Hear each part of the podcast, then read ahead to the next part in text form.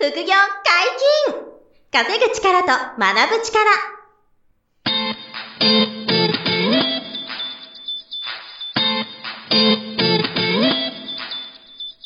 この番組は稼げるようになりたいを叶える副業アカデミーの提供でお送りいたします。副業アカデミーはあなたが副業で稼げる状態になることにコミットしたスクール。初級コースから上級コースまで様々なジャンルの副業ノウハウを学んでいただけます。詳しくは副業アカデミーで検索ください。こんにちは、小林正宏です。山本博史です。よろしくお願いします。はい、お願いします。本日もゲストに来ていただいております。副業アカデミー株式投資講座の講師、山下圭先生です。よろしくお願いします。よろしくお願いします。はい、お願いします。あのはい。前回の、まあ、音声がですね、えーうん。なんちゅうんですか。まあ、ちょっと聞いてくださいっていう話なんですけど、まあ、あの、なんていうんですかね、こう、普段、こう、ひ普通に生きてるとで気づけない、うん。なんていうんだろうな、ポイントが、かなりふんだんに盛り込まれてるかな。まあ、ケイ君からすると当たり前のことなんだけど、あの、なんて言うんだろう、こう、普通に生きてたらなかなかその思考にはいきませんよ、みたいなところの話をね、結構してくれてて、で、うん。特に株式投資に向き合ううことに関してお話をね、今してもらっていて、で、あの、ちょっと今回はその続きなんですけど、はい。あの、いわゆるその NTT のような、あの、銘柄を持つっていうのは、まあその、いわゆるこう、本質を捉えるっていうか、まあ運用能力がない段階でも、そういう銘柄を持っとくば、まあ配当を含めて一つ、手段としてはあるのかなっていう話とかも出たんですけど、はい。あの、実際副業アカデミーで、あの、ケイ君の株式投資講座に、もう今うん何百人って生徒さんいてくれてるんですけど、はい。あの、が学んでるわけですよ、実際ね。なんですけど、うんじゃあ、あの、これから資産運用をしようとか、株式投資に向き合おうっていうリスナーさんが多い中で、はい。あの、前回と前々回の、あの、その話って結構ね、思考とか、考え方の大きな、あの、流れとか、大前提の話が、あの、本質的な話が多かったんですけど、どういうふうはい。にその具体的なアクションに落とせばいいかが、やっぱりもうちょっとうんケイ君に教えてほしいなと思っていて、はい今回はその、はい。はいはいそこら辺をちょっと教えてほしいなって思ってるんですよね。うん。まああの、これね、たまたまですけど、僕このことをこう2年、3年ぐらい前にね、今言った話を、うん。もうちょっとちゃんとまとめようと思って考えたことがあって、はいで、まあ前回話した話も、なんか僕からしたらなんか、なんて言うんだろう、その常識だと思ってたことでもあるから、聞かれてみないと、う二人のリアクションを見てみないと、あ、それ、わかんないんだってならないっていうか、あるじゃないですか。いや、確かにその前回の放送の中で言われてた、いや、セオリーと違う数字がここに出てるなぜだろうっていうところに、そうそうそうそこに考察をしていくっていうところをやってないですね。成長する企業の株に、あの、はい。投資するべきっていうか、そういうふうに習ってるけど、実際はそういう、あの、上場したての伸びていきそうな会社の取り、取り出来高より、NTT の方が、100、100倍とかで、ぐらい実際100億な、ね、以上取引されてるのは NTT の方だと。これおかしくね？っていう話を結構さらっと言ってましたけど、はい。気づかないもんね、そこに。あの作らない。じゃあ確かに確かにそうだけど、みたいなね。板見てますもんね。あ結構注文入ってるなとかいうのは見てたはずなんですよ。そうそうそうそう。だけどね。うんはい。あそうだからその辺から、そそううそう、続きまたちょっとね、うん話して。そうね。だから、まあそういう僕の歴史だけ、うん自分の人生を振り返って僕はどういうふうに考えたかっていう話を、うん実際は講義とかで、やっぱ深々でマサさんと出会ってこうやっていろんな人と話す機会があって、うんで僕は僕なりに思ってることを最初の頃は話してたわけですよ。深く始まったはい。時は。はい。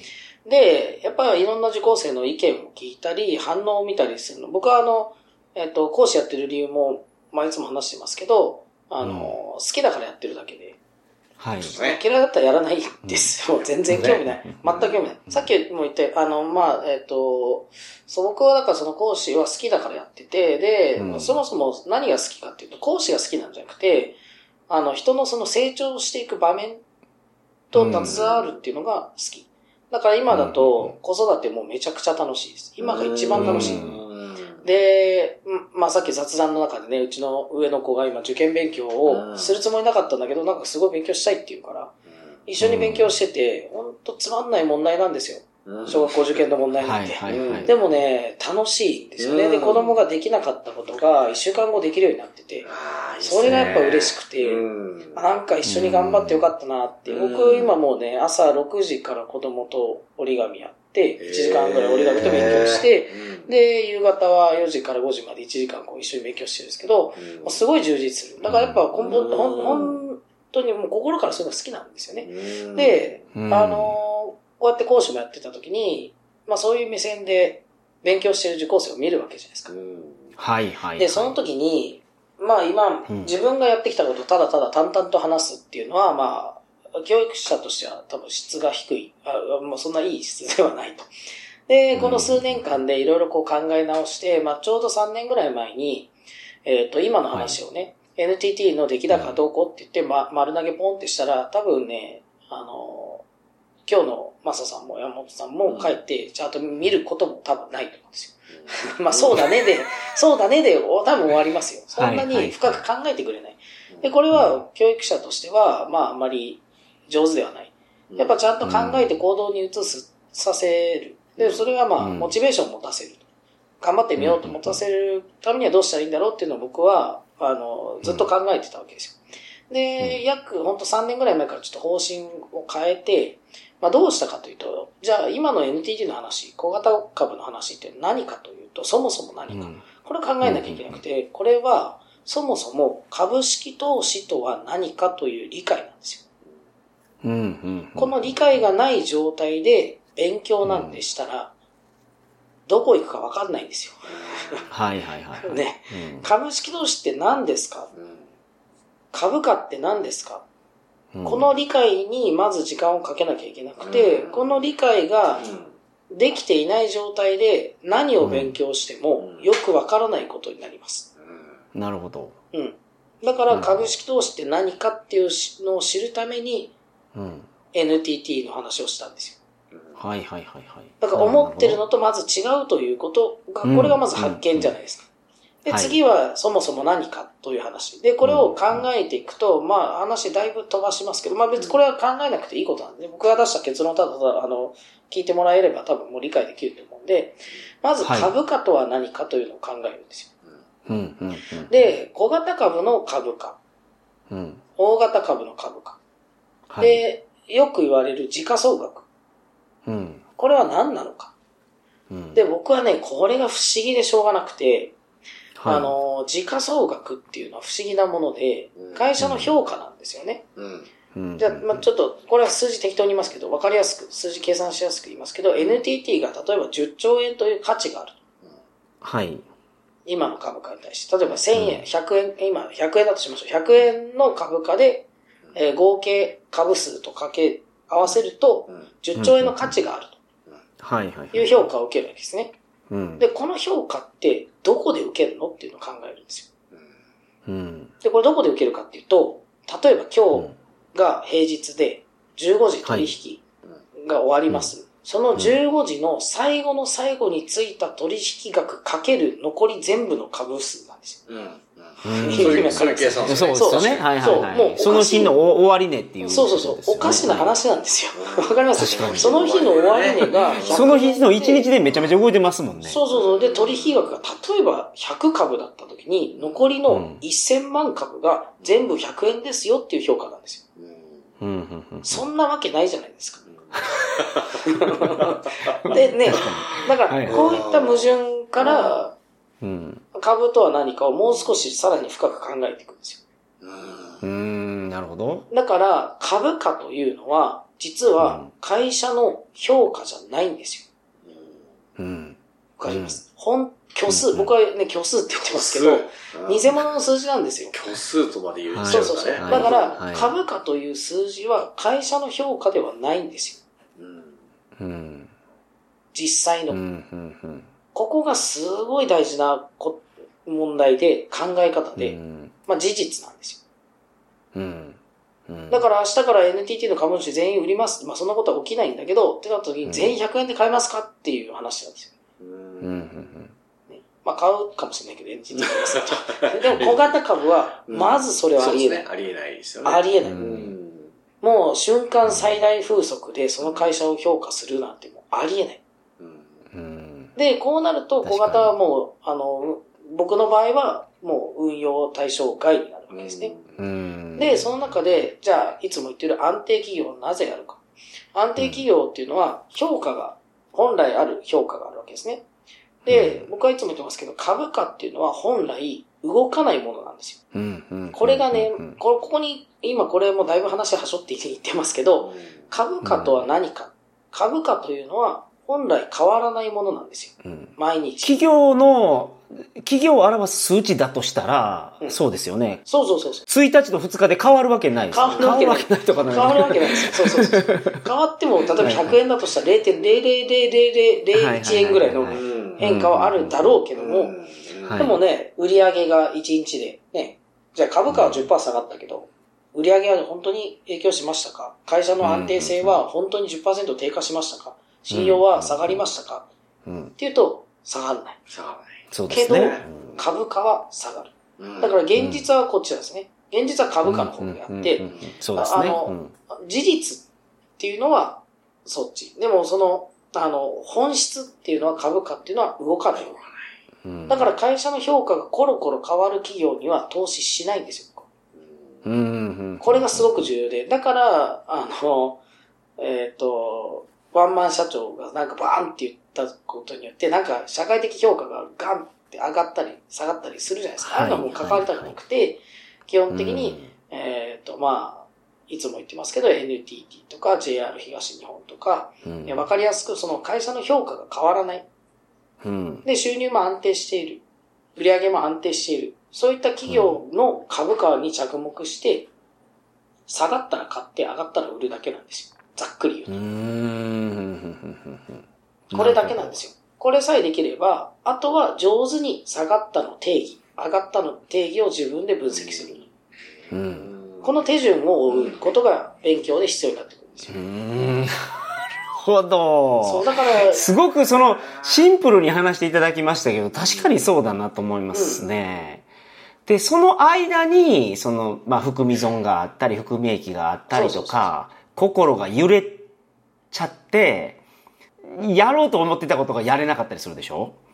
うーんとね、その場合も大抵ですよ。大抵の人がやろうと思ったことが、そもそも何なのかも、分からずやってる人が多くないですか？ああ、そのやろうと思ってたことに確信を持って、やってない。で、なぜそうなるかというと、この株の世界って僕本当講師やって驚いたことたくさんあるんですよ。で、はいあの、何に驚いたかっていうと、この、僕は一般投資家だと思ってたんですよ、自分が。だから株ってほとんどの人はやってないもんだと思って。うん。はい。で、マサさんと出会ってうん、本当いろんな人紹介してもらったんですけど、みんな株やってるんですよ。これにびっくりして、え株ってこんなみんなやってんだみたいなえ、みんな株関心結構あるんだやってんだなと思って。僕は特殊な仕事だと、だから、まあ簡単に言うと、どこ行ってもみんな医者だったってことはないじゃないですか。うんわかる？んですご飯屋食べたらみんな医者でしたみたいなことはないじゃないですか。僕は専門業だと思ってたんで。うんはいだから、あんまりこう、株なんてやってる人いないと思ったら、みんなやってた。うんうん。で、びっくりしたのが、みんな勉強してなかっうんた。これは驚きましたね。そうもうなんですよ本ね。当に、確かにそう言われると本当にそうですね。うん、もう本当悪く聞こえちゃうかもしれないけど、お金しかない人だなって思いましたよ。全然勉強しないっていうね。全く勉強してないんだなって。これはね、うん驚きました。当にだからなんか、マサさんも最初言ってたもん、なくなってもいいお金でちょっとやってみますって。何言ってんだろう、この人って思いますよ、僕は。本当え、なくなっていいお金だったら、もらおうかなって。わかります？ちょっとよくわかんないけど、なくなっていいおと。金で株やるってちょっとよくわかんないなって思いました。はいはいでもね、多分ね、世の中のほとんどの人がう、んそうやってやってんだなっていうのは、僕はうん、その人と関わることで、なんとなくそれを理解して、で、それはいはい。で今のね、話に戻ると、今みたいに、じゃあ僕が NTT という会社の評価というのは変わらない。うん。な、だけど、何か、例えば、うーんと、ロシア、ウクライナの件で、ね、全、世界相場が下がって、なんかわかんないけど、10%株価下がった。うん。コロナでもいいですね。コロナとちょっとうんうん。不明確なんで、あんまり良くないと思いますけど、うんと、昔だったらブレグジットとか、ね、うんうんうん。EU 離脱ですよね。とか、あの、チャイナリスクとか。うん。あとなんだろうね。まあなんかそれっぽいことってたくさんあったと思うんですけど、うんそういうので下がったら、会社の評価って本当に下がってますかはいはいはい。うん。これがまあ、き基本ですね。うん。で、そうすると、じゃあ下がってくれるようだったら買えばいいわけですね。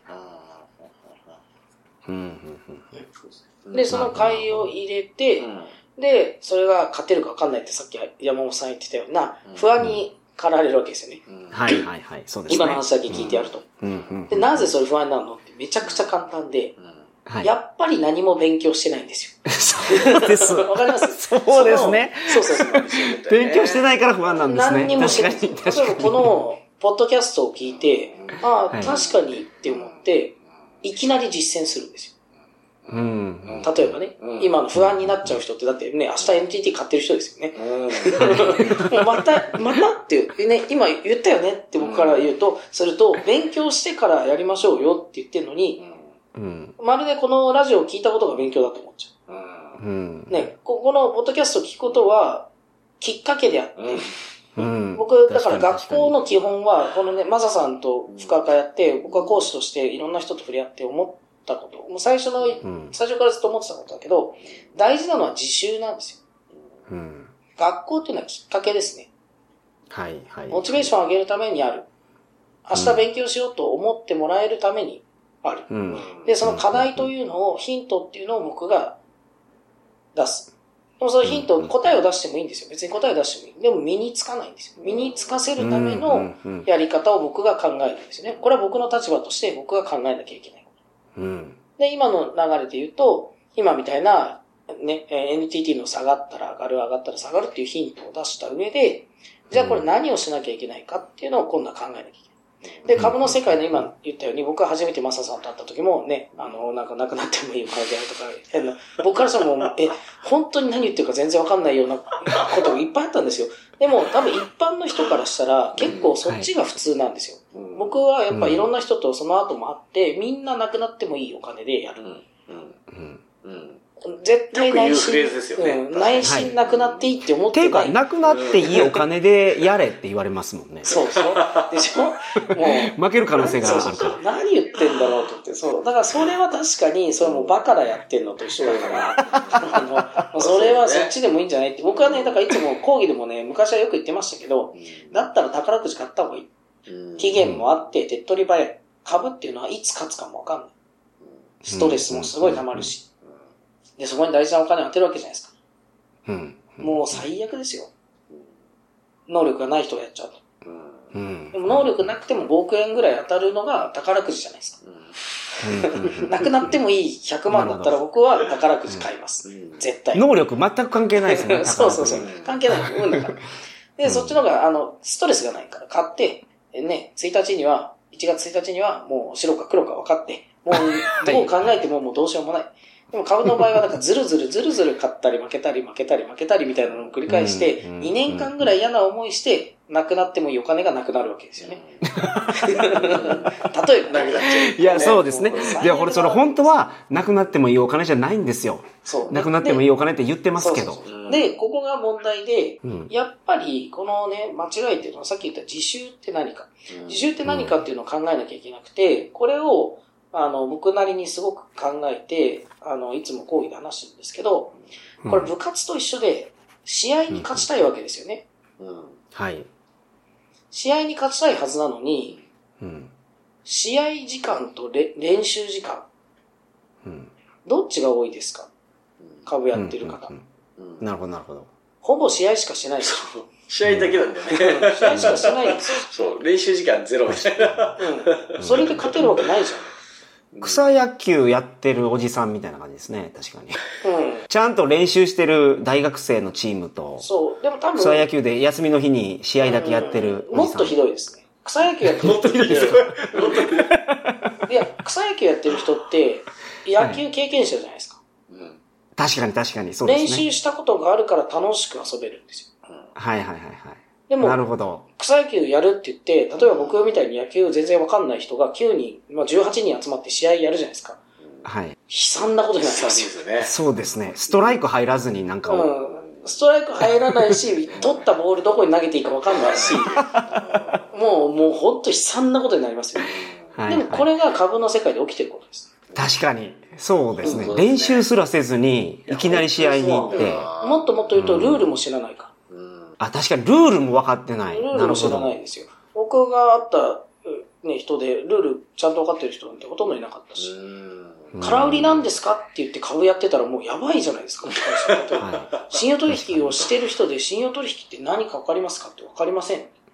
うん。え？ってやっぱなるわけじゃないですか。うん。